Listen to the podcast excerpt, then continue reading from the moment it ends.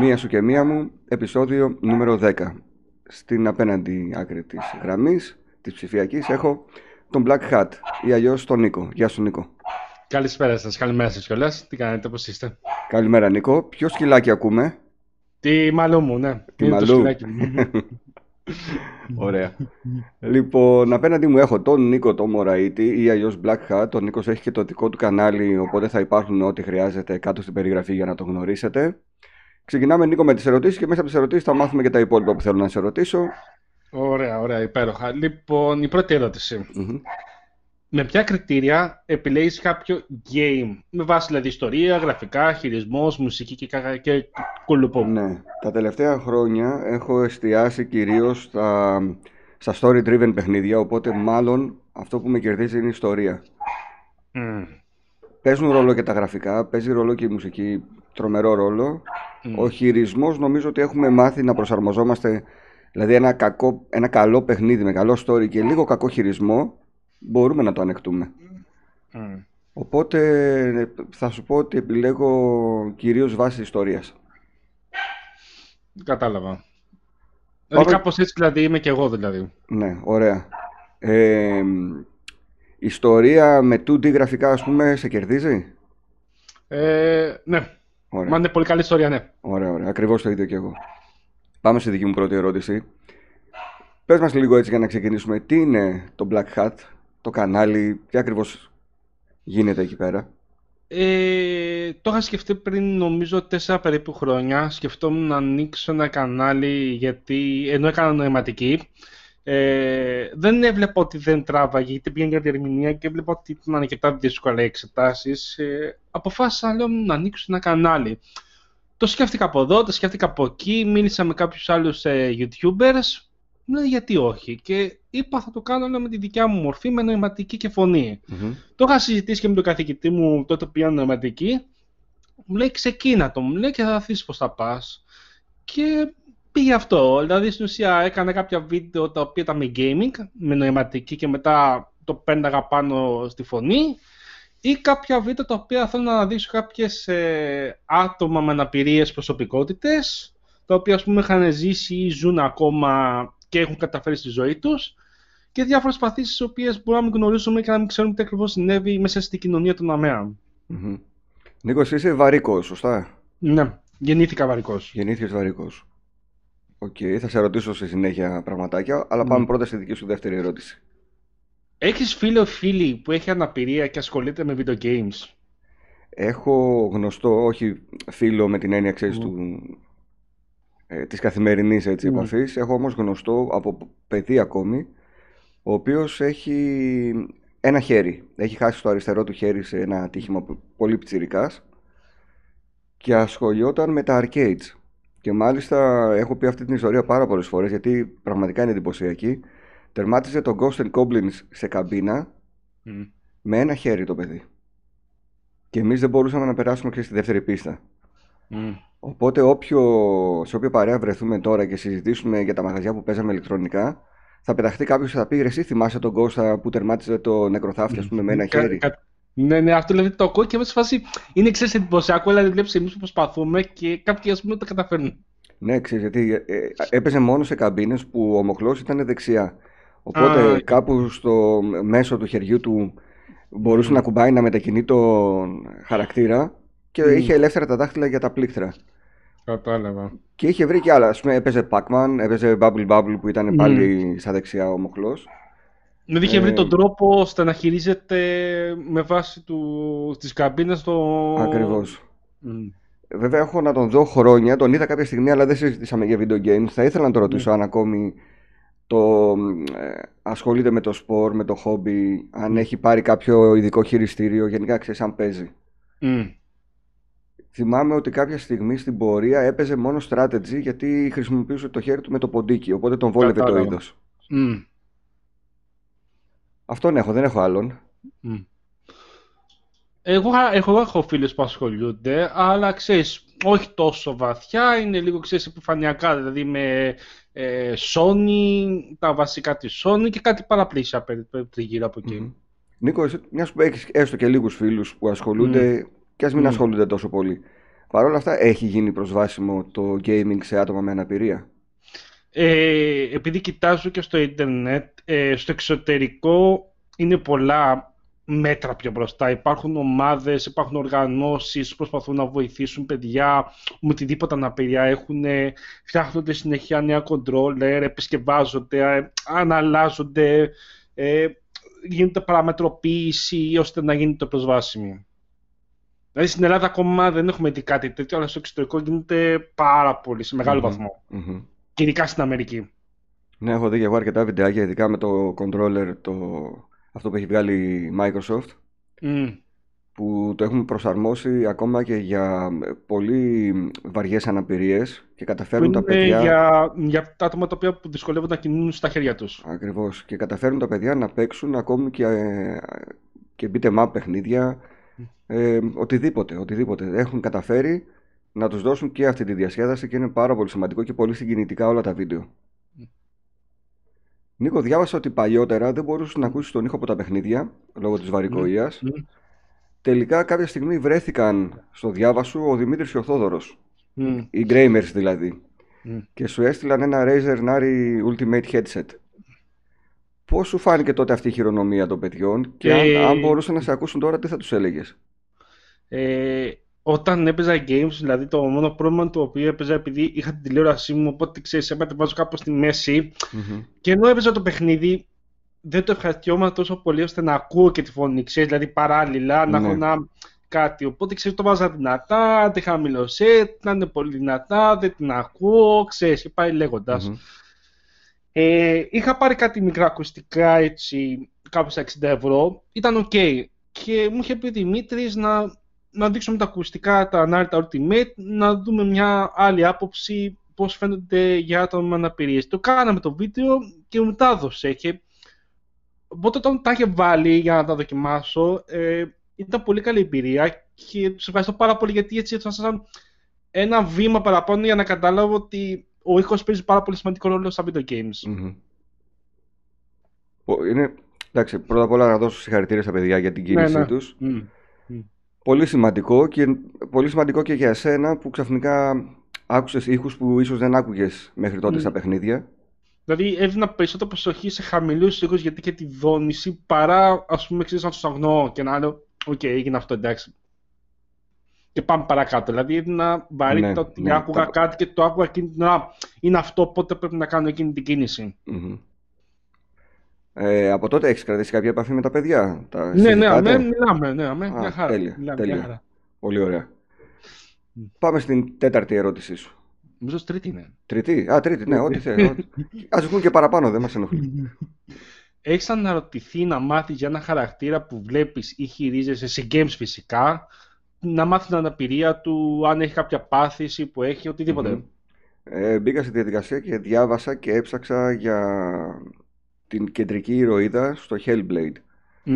Ε, το παιχνίδι μπορεί να μην με τρέλανε, αλλά το, με τρέλανε το γεγονός ότι κατάφεραν να μεταφέρουν το τι νιώθει ένα, τι, τι βιώνει ένα άτομο που έχει ψύχωση, να μπορέσουν με κάποιο τρόπο να το μεταφέρουν και στον ε, κανονικό ε, παίχτη ο οποίος δεν περνάει αυτή την, ε, τη φάση. Και έπαθα σοκ, δηλαδή έλεγα mm. όντως, όντως ζουν αυτό το πράγμα, δηλαδή όντως είναι, συμβαίνει αυτό το πράγμα στο κεφάλι τους. Ε, σοκαριστικό. Mm.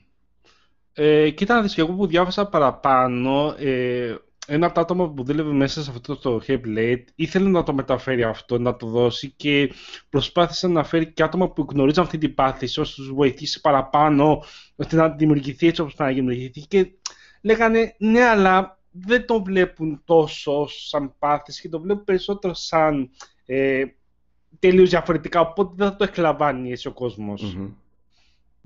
Και όμως νομίζω ότι ο, mm. ο κόσμος το εξέλαβε όπως, τελικά ήθελαν και όπως έπρεπε. Ε, πέρα από το ότι είναι ένα παιχνίδι, εντάξει, το ότι mm. φοράς τα ακουστικά και ακούς όλα αυτά τα πράγματα, ε, βλέπεις ότι ενδεχομένως βλέπει ένα άτομο που έχει ψύχωση, τουλάχιστον σε κάνει πιο... Ε, να έχεις περισσότερη κατανόηση την επόμενη φορά που θα μάθεις ότι κάποιος γνωστός σου ή κάποιος γνωστός γνωστού έχει τη συγκεκριμένη πάθηση. Γιατί πολύ δύσκολα μπαίνουμε στη θέση του άλλου. Να περάσω στη δική μου ερώτηση λοιπόν. Δεν έχεις περάσει Μμ. καθόλου gaming χρόνο με κονσόλα της Microsoft παρότι το γεγονός ότι η Microsoft είναι ένα βήμα κοντά, πιο κοντά στα άτομα με αναπηρία. Θεωρώ ότι έγινε τυχαία ή ότι σε καλύπτει το PC. Μμ. Θεωρείς ότι αυτό το μοντέλο της Microsoft με τα αποκλειστικά της παιχνίδια που κυκλοφορούν και στα PC είναι κάτι που σε εξυπηρετεί ή θα μπορούσες να οδηγηθείς και σε αγορά κονσόλας μόνο και μόνο για τα αποκλειστικά; Ε, όχι φυσικά γιατί αφού μπορώ με το PC θα το κάνω με το PC αυτή τη διαδικασία. Ε, δεν μου έχει δώσει το feedback η Microsoft να πω ότι ξέρεις ότι α, σε αυτή τη γενιά δεν θα πάρω Sony, θα πάρω Microsoft. Μμμ. Δηλαδή δεν μου έχει δώσει ας πούμε το κλακ ότι α, έχει αυτά τα παιχνίδια οπότε θα πάρω αυτά ενώ δηλαδή αυτό είναι ο λόγος δηλαδή, που λέω ότι θα πάρω Sony κονσόλα γιατί θα έχω να παίξω αυτά τα παιχνίδια τα οποία θέλω να παίξω.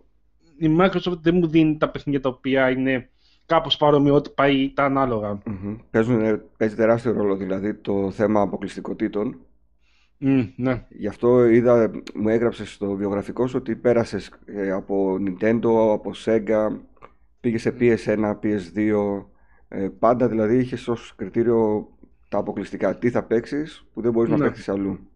Δηλαδή ήταν σε φάση ζήγιζα τι παιχνίδια θέλω να παίξω σε κάθε κονσόλα και έλεγα ας πούμε ποια από τις δύο δηλαδή να πάρω κάθε, φο- κάθε δύο, τρία με τέσσερα χρόνια. Μμμ, μμμ.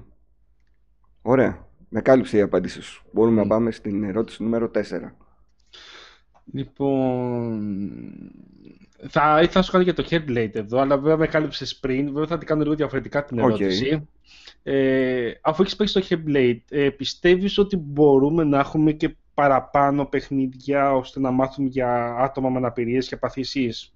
Ναι, νομίζω ότι μπορούμε πλέον, ε, ακόμα και για άτομα με βαρικοεία, μιας που έχουμε πλέον πολύ εξελιγμένες δονήσεις στα χειριστήρια, ίσως να έβρισκαν έναν τρόπο να μεταφέρουν και το πρόβλημα της βαρικοείας. Ε, έχω δει και άλλα παιχνίδια που καταπιάνονται με διάφορες αναπηρίες, αλλά δεν μπορώ να πω ότι με έβαλαν μέσα στο πρόβλημα. Μμ. Νομίζω όμως ότι το χειριστήριο, ειδικά το DualSense που έχει πάρα πολλές δονήσεις ε, και τα χειριστήρια που θα βγουν στο μέλλον θα βοηθήσουν ίσως κάποιες αναπηρίες να τη βιώσουμε και μέσα από τις δονήσεις. Μμ. Δεν ξέρω τώρα αν έχω δίκιο ή αν όντως μπορεί να γίνει κάτι τέτοιο. Μένει να το δούμε. Ε, θα ήθελα πάντως να δούμε περισσότερα παιχνίδια που θα έχουν μέσα άτομα με αναπηρία για να αρχίσουμε να, να τα βλέπουμε ως φυσιολογικά άτομα έτσι όπως είναι δηλαδή. Μμ, κατάλαβα. Με, με κάλυψες πλήρως. Ναι, δηλαδή θέλω να ταυτιστώ και με ένα άτομο που έχει αναπηρία. Μμ. Γιατί να μην το έχουμε κι αυτό. Όλο μια χαρά. Προσπαθώ, Με ξε- εξέλιξη. προσπαθώ να είμαι διακριτικός γιατί δεν θέλω να πω κάτι που θα ακουστεί κάπως Ναι, λάθος, όχι, δεν ναι, ξέρω. καταλαβαίνω, ναι, ναι, ναι, καταλαβαίνω, ναι. Μμ. Αλλά θα το ήθελα, ναι. Ε, διάβασα, Νίκο, ότι μικρός είχες σατάρι κλόνο, όπως οι Ναι. περισσότεροι που έχουν περάσει από αυτές τις εκπομπές, και μετά ένα Famiclone, δηλαδή ένα NES, πάλι κλόνος. Ναι. Μετά πήγε Sega, μετά πήγε PS1. Ποια αγορά ήταν αυτή που εκείνη τη στιγμή, σε εκείνη την ηλικία, σε έκανε το πιο ευτυχισμένο που θυμάσαι; Ε, ήταν το ΣΕΚΑ. Θυμάμαι, ήταν Χριστούγεννα και ξέρεις, κλασικά βλέπουμε το δώρο κάτω από το δέντρο, πάμε Μμμ. να ανοίξουμε και βλέπουμε ΣΕΚΑ με το Lion King Μμμ, και δύο κοντρόλε δώρο. Το ένα τα δώρο μαζί με το άλλο. Ναι.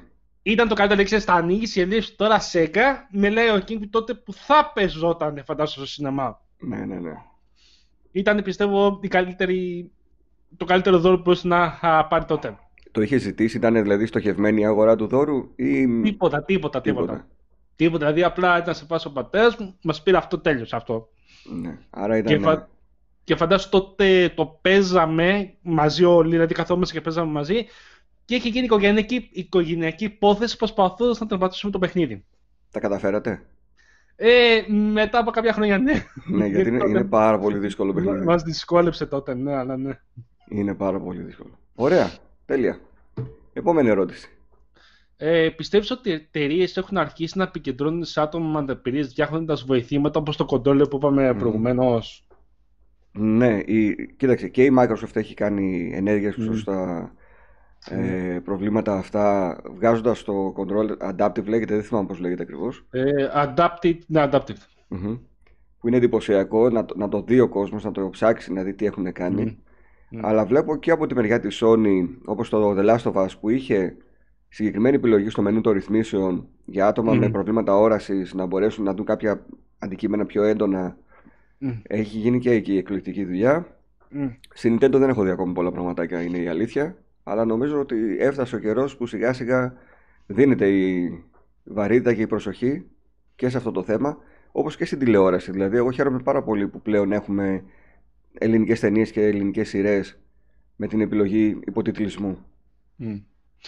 Επίσης να πω και τ' άλλο ότι και η Sony είχα διαβάσει σε κάποια άρθρα ότι κάποια άτομα είχαν θέματα το χειρισμό ενώ ήταν κάποια αναπηρία οπότε είχαν στείλει μήνυμα Μμμ. και είχαν τροποποιήσει έτσι ώστε να μπορεί να χειρίζεται το controller με βάση του touchscreen.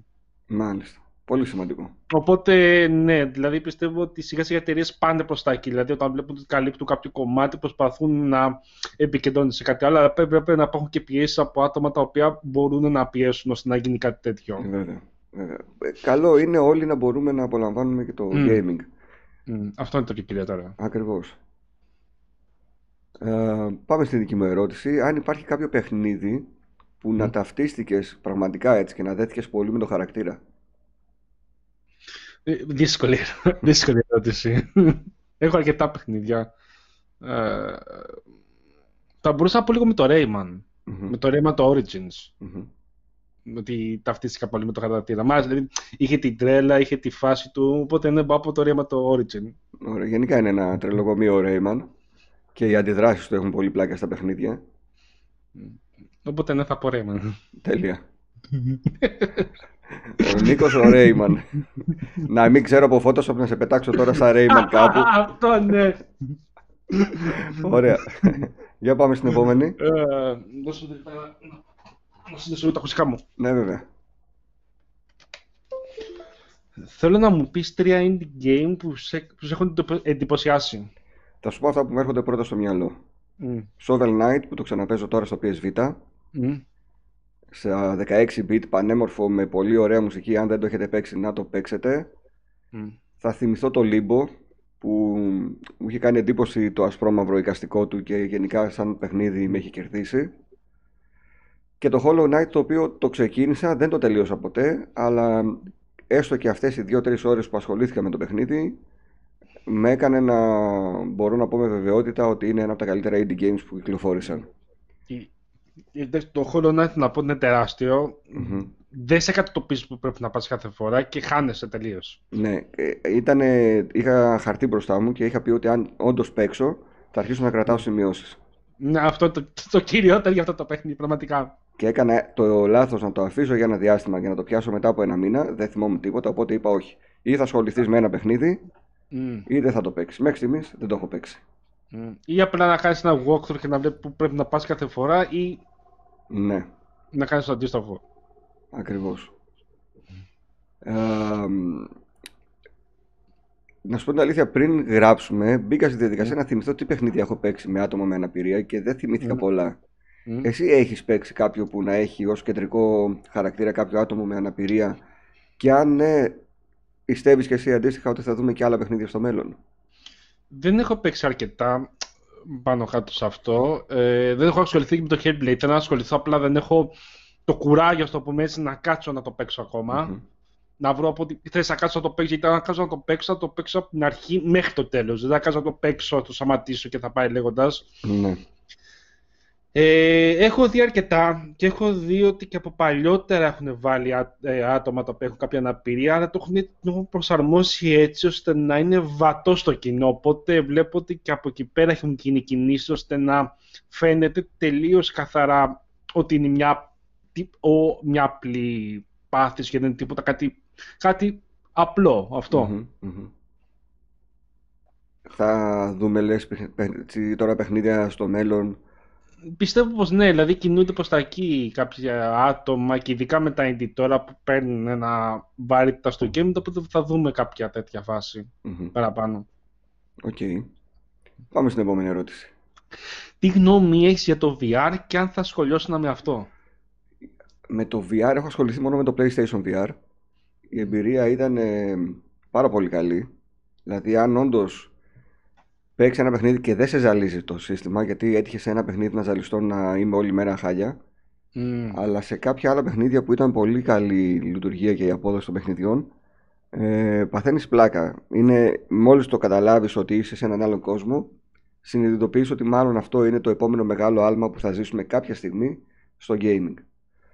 Mm. Ε, στην αρχή είχα βάλει ένα demo κιόλας που ήταν το κλασικό με τον Καρχαρία, που σε κατεβάζει Α. με το κλουβί κάτω στο βυθό. Mm. Από συνήθιο κοιτούσα μόνο μπροστά, γιατί μπροστά είναι η τηλεόραση. Mm. Οπότε έλεγα εντάξει, μωρέ, είναι σαν να είμαι πολύ κοντά στην τηλεόραση σε μια οθόνη τεραστίων ιντσών. Τεράστιων ιντσών. Ε, όταν έκανα την κίνηση να γυρίσω το κεφάλι μου προς τα πίσω ή να γυρίσω ολόκληρος πίσω, Mm. να κάνω μια περιστροφή, να κοιτάξω μετά ψηλά στον ουρανό και κάτω στο βυθό, ο εγκέφαλος κατευθείαν ξεγελάστηκε, πίστευα ότι είμαι μέσα στο βυθό, πρόσεχα που πατάω, πρόσεχα τι κάνω Mm. και μπήκα μέσα στο παιχνίδι.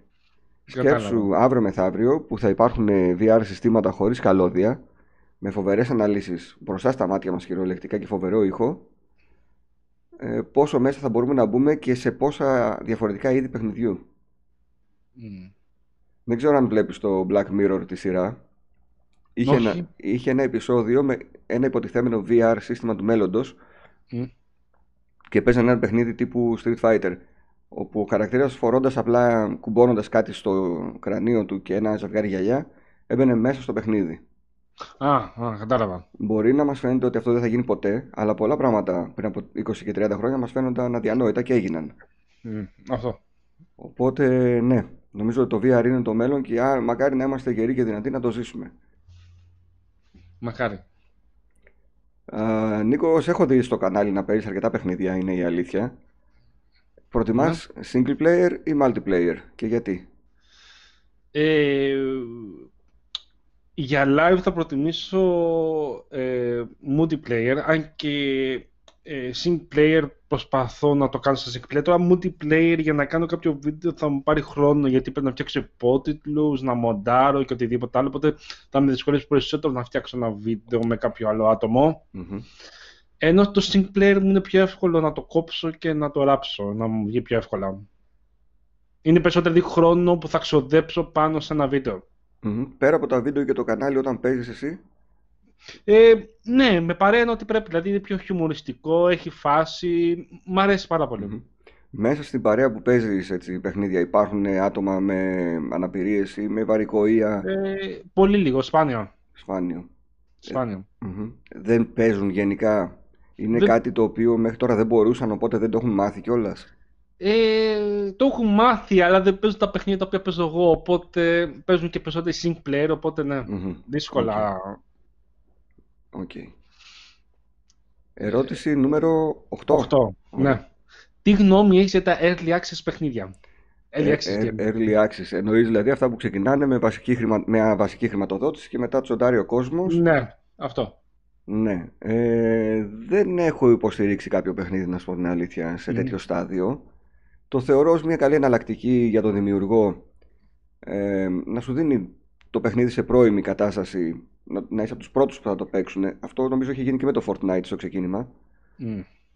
για, κα- ή για κάποιο mode του Fortnite αλλά και για άλλα αρκετά παιχνίδια όπως το Ark και ο κόσμος όντως νιώθει ότι είναι σε μια ειδική έτσι, λίστα ανθρώπων που παίζουν πρώτοι το παιχνίδι και βοηθάνε και στη δημιουργία και ο ένας βοηθάει τον άλλον ε, δεν ξέρω να σου πω αν θα στήριζα κάποιο εκτός αν Μμ. ήταν να επανέλθει κάποιο αγαπημένο μου franchise και ήταν ο μόνος τρόπος εσύ έχεις ασχοληθεί; Ε, έχω ασχοληθεί, μ, έχω, βασικά έχω στηρίξει ένα παιχνίδι, το The Arbelions. Μμμ. Ε, το είχα πάρει από τη στιγμή που βγήκε και το είδα, λέω, α, ζόμπια, α, βάση, χτίζει, άμυνα, επιτίθονται. Το πήρα. Ε, μπορώ να πω, είδα σχεδόν τα, τα λίγα που στήριξα από την πρώτη στιγμή που το οποίο βγήκε. Τελικά, ε, όντως άξιζε ο Ε, κόπος. α, α, άξιζε ο κόπος, ναι, άξιζε. Μμμ. Άξιζε. Εσύ πώς το βλέπεις σαν έτσι, ε, τρόπο λειτουργίας και ανάπτυξη ενός παιχνιδιού; Ε, κοίτα να δεις, επειδή βλέπω και παιχνίδια τα οποία είναι early access και παραμένουν εκεί για πολλά χρόνια και όλα αυτά και γενικότερα αργούν να, να γίνουν ανάπτυξη οτιδήποτε. Πιστεύω ότι τραβάει πάρα πολύ και πρέπει κάπως να περιοριστεί αυτό ή να υπάρχει κάποιο χρονοδιάγραμμα, δηλαδή που να, να είναι early access και να έχει μια τιμή ας πούμε 60 ευρώ Ναι. να έχει ας πούμε μια τιμή και να ανέβει μετά. Ε, πιστεύω ότι πρέπει να υπάρχει κάποιος μικρός περιορισμός πάνω σε αυτό. Τώρα το ξέρεις κομμάτι. τι μου ήρθε έτσι, με με το που είπες τα 60 ευρώ. Ότι τουλάχιστον αυτοί έχουν το θάρρος να λένε ότι είμαστε early access. Ναι. Οπότε να ξέρεις τι αγοράζεις. Εδώ βλέπουμε παιχνίδια να κυκλοφορούν στα 60, 70 και 80 ευρώ και ουσιαστικά να, να παίζεις early access παιχνίδι Μμ. και ο κόσμος να βλέπει τα προβλήματα, να στέλνει feedback και να περιμένει το patch που θα διορθώσει το παιχνίδι. Να θυμίσω ότι ήταν το Baldur's Gate το 3 που βγήκε ήταν early access και ήταν και 60 ευρώ. Ναι, και όχι μόνο. Ε. να, να, άντε να πούμε και για το Cyberpunk που το λες και early access με τα τόσα προβλήματα. ναι. Ε, ναι. Μάλιστα. Τι θα ήθελες εσύ σαν Νίκος, άσε το κανάλι και τα υπόλοιπα, να αλλάξεις στην gaming βιομηχανία. Τι είναι αυτό που σε ενοχλεί; Ε, να σταματήσουμε να έχουμε τα κολλήματα που έχουμε γενικότερα όλοι. Α, αυτή είναι η καλύτερη κονσόλ. Α, αυτό είναι το καλύτερο παιχνίδι. Αυτό Μμμ. είναι το καλύτερο πράγμα. Αυτό, αυτό δηλαδή θα άλλαζα περισσότερο. Πιστεύεις Δηλαδή, ότι μπορεί να γίνει από τις εταιρείες αυτό ή είναι θέμα του κόσμου ή και οι δύο μαζί; Μ, Είναι περισσότερο ξεκινάει από τις εταιρείες που θέλουν κάπως να κοντραριστούν, αλλά μετά και ο κόσμος ας πούμε δίνει, δίνει λάδι στη φωτιά, οπότε του συμφέρει και τις εταιρείες πιστεύω πάνω σε ένα κομμάτι αυτό. Οπότε έχει να κάνει και με, τις εται- και με τα άτομα τα οποία υποστηρίζουν και αρχίζουν να γίνονται φανατικοί με τις εταιρείες. Μμμ. Δηλαδή, ας πούμε, λέγαμε ότι α, λέγαμε το PS5 πώς είναι, πώς είναι, πώς είναι, αλλά έγινε αγορά κανονικά και, και το Ναι. κοροϊδεύαμε δηλαδή. Ναι, ναι, ναι.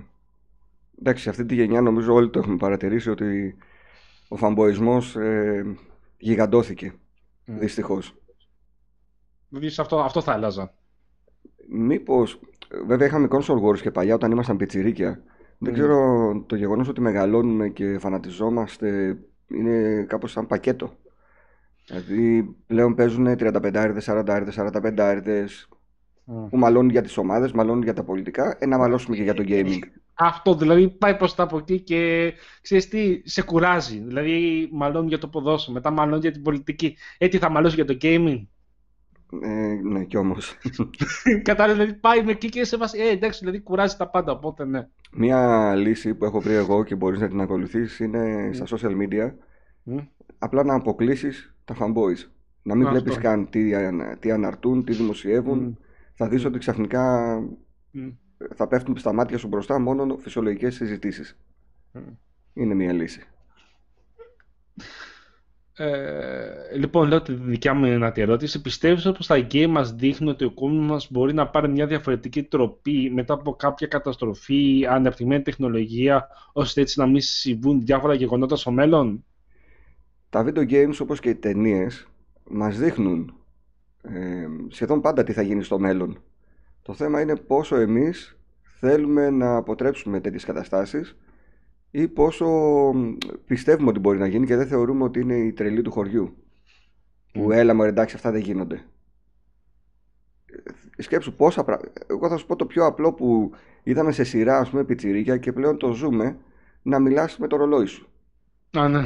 Να κάνεις κλίση από το κινητό σου, από το ρολόι σαν να έχεις τηλέφωνο. Μμ. Το βλέπαμε στον Michael Knight με τον Kit Μμ. και τώρα το κάνουμε εμείς. Δηλαδή πόσα από τα πράγματα. Αυτό είναι ένα πολύ μικρό παράδειγμα. Βλέπουμε σε ταινίες και σε παιχνίδια που θα μπορούσαν άνετα να γίνουν στο μέλλον. Δεν ξέρω αν θα πάρουν καλή τροπή ή όχι. Στο τόσο μακρινό μέλλον δεν θα είμαστε κιόλας για να το ζήσουμε. Αλλά ναι, πολλά παιχνίδια, ειδικά παιχνίδια που οι ιστορίες τους είναι post-apocalyptic ή meta-apocalyptic, μας δείχνουν αυτά τα, αυτές τις καταστάσεις που ίσως κάποια στιγμή ο πλανήτης κληθεί να αντιμετωπίσει. Δεν ξέρω πώς θα το, πώς θα το πάρουμε εμείς. Εσύ τι πιστεύεις; Ε, επειδή έχω παίξει αρκετά το Fallout και με έχει βάλει σε αυτό το τρυπάκι να καταλάβω δηλαδή πώς θα ήταν, δηλαδή αν τυχόν είχε γίνει μια πυρηνική καταστροφή, πώς θα ήταν ο κόσμος και ποια θα ήταν η συμπεριφορά των ανθρώπων. Δηλαδή, με έχει βάλει σε αυτό το τρυπάκι να σκεφτώ δηλαδή, τι θα γινόταν αν ήταν κάτι με βάση το παιχνίδι στην πραγματικότητα. Μμμ. Οπότε με βάζει σε σκέψη αρκετά, δηλαδή τι θα γινόταν αν συνέβαινε ό,τι συνέβη στο παιχνίδι. Ναι. Τώρα με τον κορονοϊό, ξέρεις ότι μεταξύ αστείου και σοβαρού πολλοί gamers μεταξύ μας λέγαμε ότι παιδιά εντάξει το επόμενο στάδιο είναι τα ζόμπι, ξέρουμε τι θα κάνουμε. Κάποια παιχνίδια όντως ναι έχουν μπει μέσα σου και λες Μμ. εμείς ξέρουμε πάνω κάτω τι πρέπει να ετοιμάσουμε και πώς θα το αντιμετωπίσουμε. Μμ. Εντάξει, έχουμε παίξει και το The Last of Us, οπότε θα καταλάβουμε πάνω κάτω. Ε, ναι βέβαια. Νίκο, γυρνάω πάλι στα θέματα με αναπηρία. Πιστεύεις Μμ. ότι υπάρχει κατανόηση από τον κόσμο, πέρα από το gaming, απέναντι σε άτομα με αναπηρία; Και γενικά τι θα μπορούσαμε να κάνουμε εμείς που δεν έχουμε κάποια αναπηρία, ώστε ο καθένας να βοηθήσει με τον τρόπο του; Ε, και ναι και όχι υπάρχει κατανόηση. Δηλαδή υπάρχουν και άτομα που δεν γνωρίζουν τίποτα, οπότε αρχίζουν να με ρωτάνε. Δηλαδή πάρα πολλές φορές δηλαδή, όταν μου μιλάνε, μου λένε για την νοηματική, μου λένε πώς είναι η νοηματική, τι είναι η νοηματική και όλα αυτά, οπότε δεν γνωρίζουν πάρα πολλά πράγματα. Ε, αυτό που μπορούμε να κάνουμε είναι να ενημερωνόμαστε, να μάθουμε κάποια πλέον πράγματα πάνω σε αυτό το κομμάτι. Βέβαια, επειδή είμαι και εγώ στο κομμάτι της νοηματικής, ε, έχω δει για την πλευρά μου εκεί που είμαι, δεν υπάρχει κάποιο κίνητρο για να προχωρήσουμε ώστε να δείξουμε στον κόσμο πώς θα έχει τι είναι η νοηματική και όλο- γενικότερα, γιατί υπάρχουν αρκετοί τσακωμοί μεταξύ των κοφών και γενικότερα. Και πιστεύω ότι θα αργήσουμε πολύ το να ανοιχτεί σαν κοινωνία των ατόμων με αναπηρία στην έξω κοινωνία. Μμμ. Είμαστε ακόμα σε πρόοριμο στάδιο, πιστεύω, σαν χώρα. Σε σχέση με το, επειδή είπες σαν χώρα, σε σχέση με το εξωτερικό, είμαστε πολύ πίσω ή, επειδή, ή αναλογικά είμαστε το ίδιο; Ε, αναλογικά είμαστε πολύ πίσω. Δηλαδή, αν Μμ. σου βάλω σε Αμερική, φαντάσου στην Αμερική είχε γίνει ξεσηκωμός των ατόμων με αναπηρία, ειδικά σε κοφούς, ε, ε, στο πανεπιστήμιο των Γκάλιντεν, γιατί ήθελαν ε, κουφό πρόεδρο. Μμμ. και έχει γίνει ολόκληρη κινητοποίη, κινητοποίηση ώστε να υπάρχουν κάποια δικαιώματα μέσα στο πανεπιστήμιο. Γιατί πάντα στο πανεπιστήμιο ήταν μόνο για κοφούς Μμμ. και είχαν πρόεδρο ακουών. Και θέλανε Μμμ. ένα κουφό, ε, θέλανε ένα πρόεδρο ας πούμε, δι- ίδιο σώμαση. Ναι.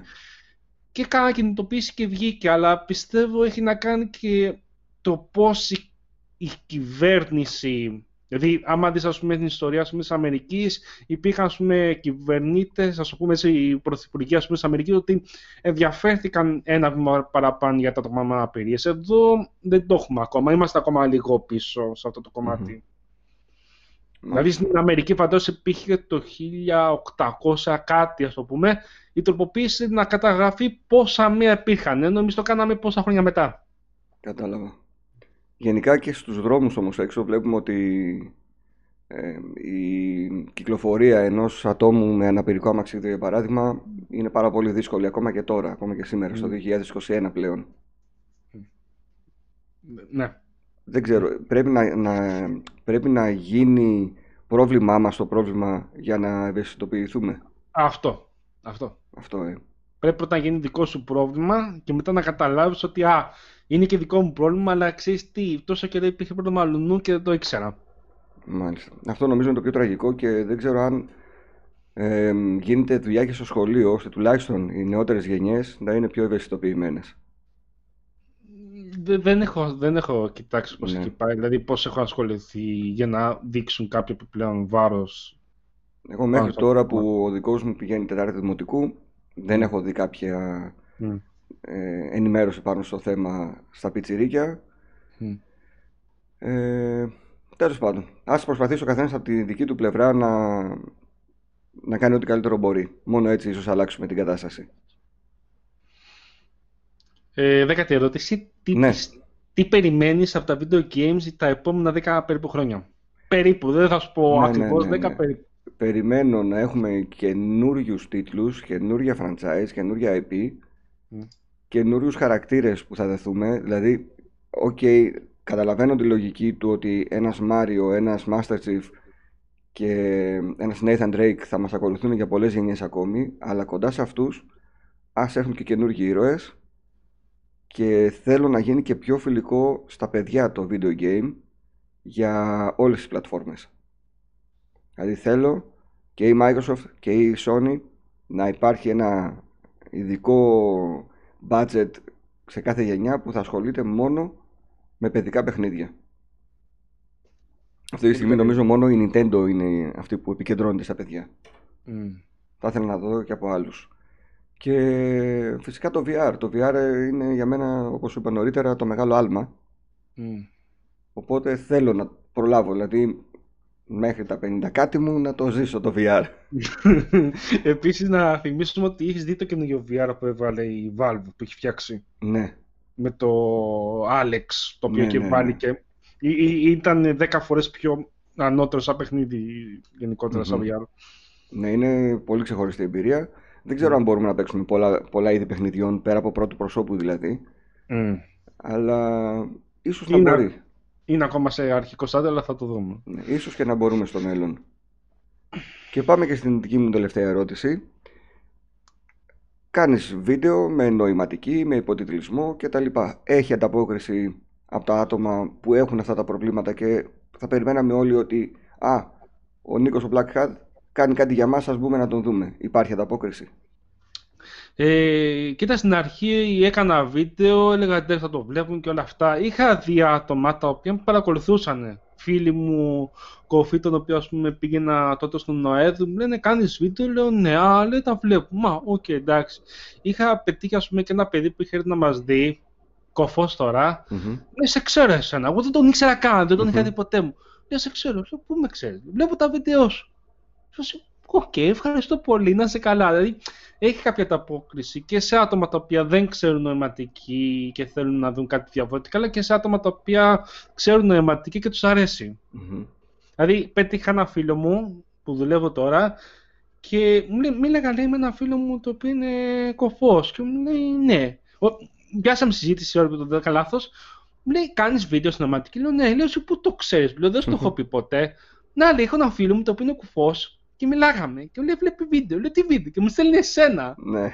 Και έμαθα πλάκα.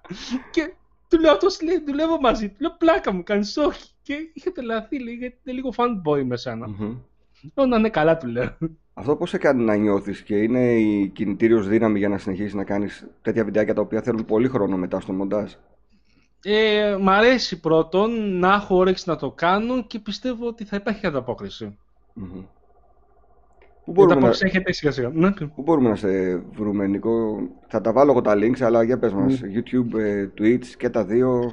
YouTube και Twitch. Twitch κάνω περισσότερο χαλαρό live streaming με φωνή και διάφορα games. Στο YouTube έχω προσπαθήσει σιγά σιγά να επανέλθω σε κάποια live κάνοντας με νοηματική παράλληλα γιατί θέλω να κρατήσω το feedback στη νοηματική και να Μμμ. προχωράω. Ε, και στα social media είμαι Facebook και, και Instagram. Μμμ. Πώς καταφέρνεις να κάνεις βίντεο ε, την ώρα που παίζεις ένα παιχνίδι να υπάρχει και η νοηματική; Πώς το έχεις υλοποιήσει; Ε, Το γράφεις από πάνω μετά; Ω, γιατί είπες για live, όχι για όχι, το, κα- μαγνητοσκοπημένο. το κάνω εκείνη την ώρα. Δηλαδή μιλάω και προσπαθώ να το κάνω και νοηματική παράλληλα. Μμμ. Δεν υπάρχει κάτι γραπτό, υπάρχει εκείνη την ώρα ό,τι μου βγει και ό,τι προσπαθώ να κάνω. Νίκο, νοηματική πώς μπορεί να μάθει κάποιος; Είναι κάτι... Πρώτα απ' όλα είναι κάτι δύσκολο; Αυτό που λέω πάντα σε όλους είναι ότι δες τη νοηματική σαν μια ξένη γλώσσα. Δεν είναι ακριβώς ξένη γλώσσα γιατί μαθαίνεις την ελληνική νοηματική, Μμμ. όπως δηλαδή μαθαίνεις ελληνικά. Απλά δες ότι μαθαίνεις σαν μια καινούρια γλώσσα από την αρχή, μέση και τέλος. Δηλαδή γραμματική, συντακτικό, λεξιλόγιο, τα πάντα. Μμμ.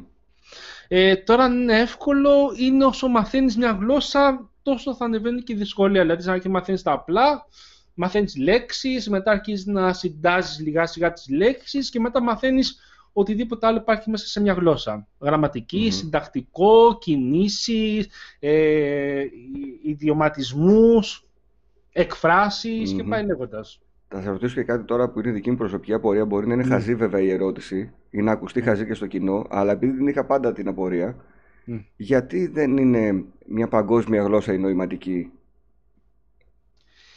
Ε, υπάρχει παγκόσμια νοηματική. Μμμ. Υπάρχει η διεθνής νοηματική γλώσσα, Μμμ. την οποία ε, έχω κάτσει και την έχω βρει. Ε, θα θέλω να φτιάξω ένα βίντεο πάνω σε αυτό. Είχε γίνει ολόκληρη διαδικασία για να φτιαχτεί.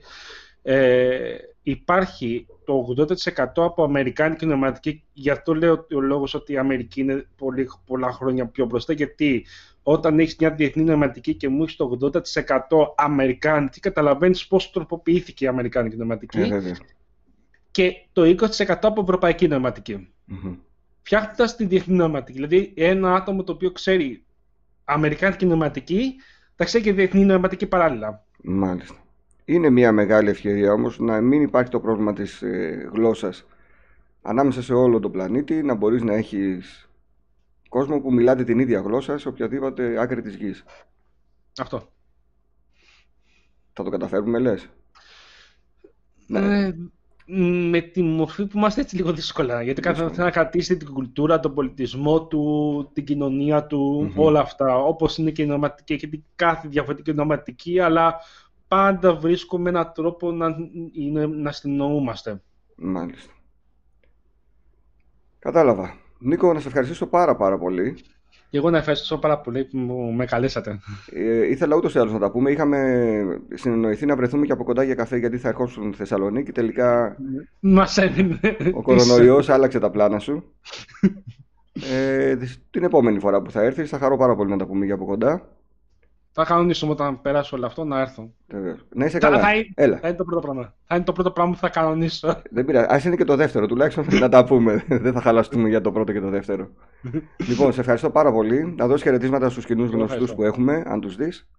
Μια χαρά. Και θα τα πούμε από κοντά. Έγινε. Ευχαριστώ Αντίο. πολύ. Γεια σας. Αντίο. Αντίο.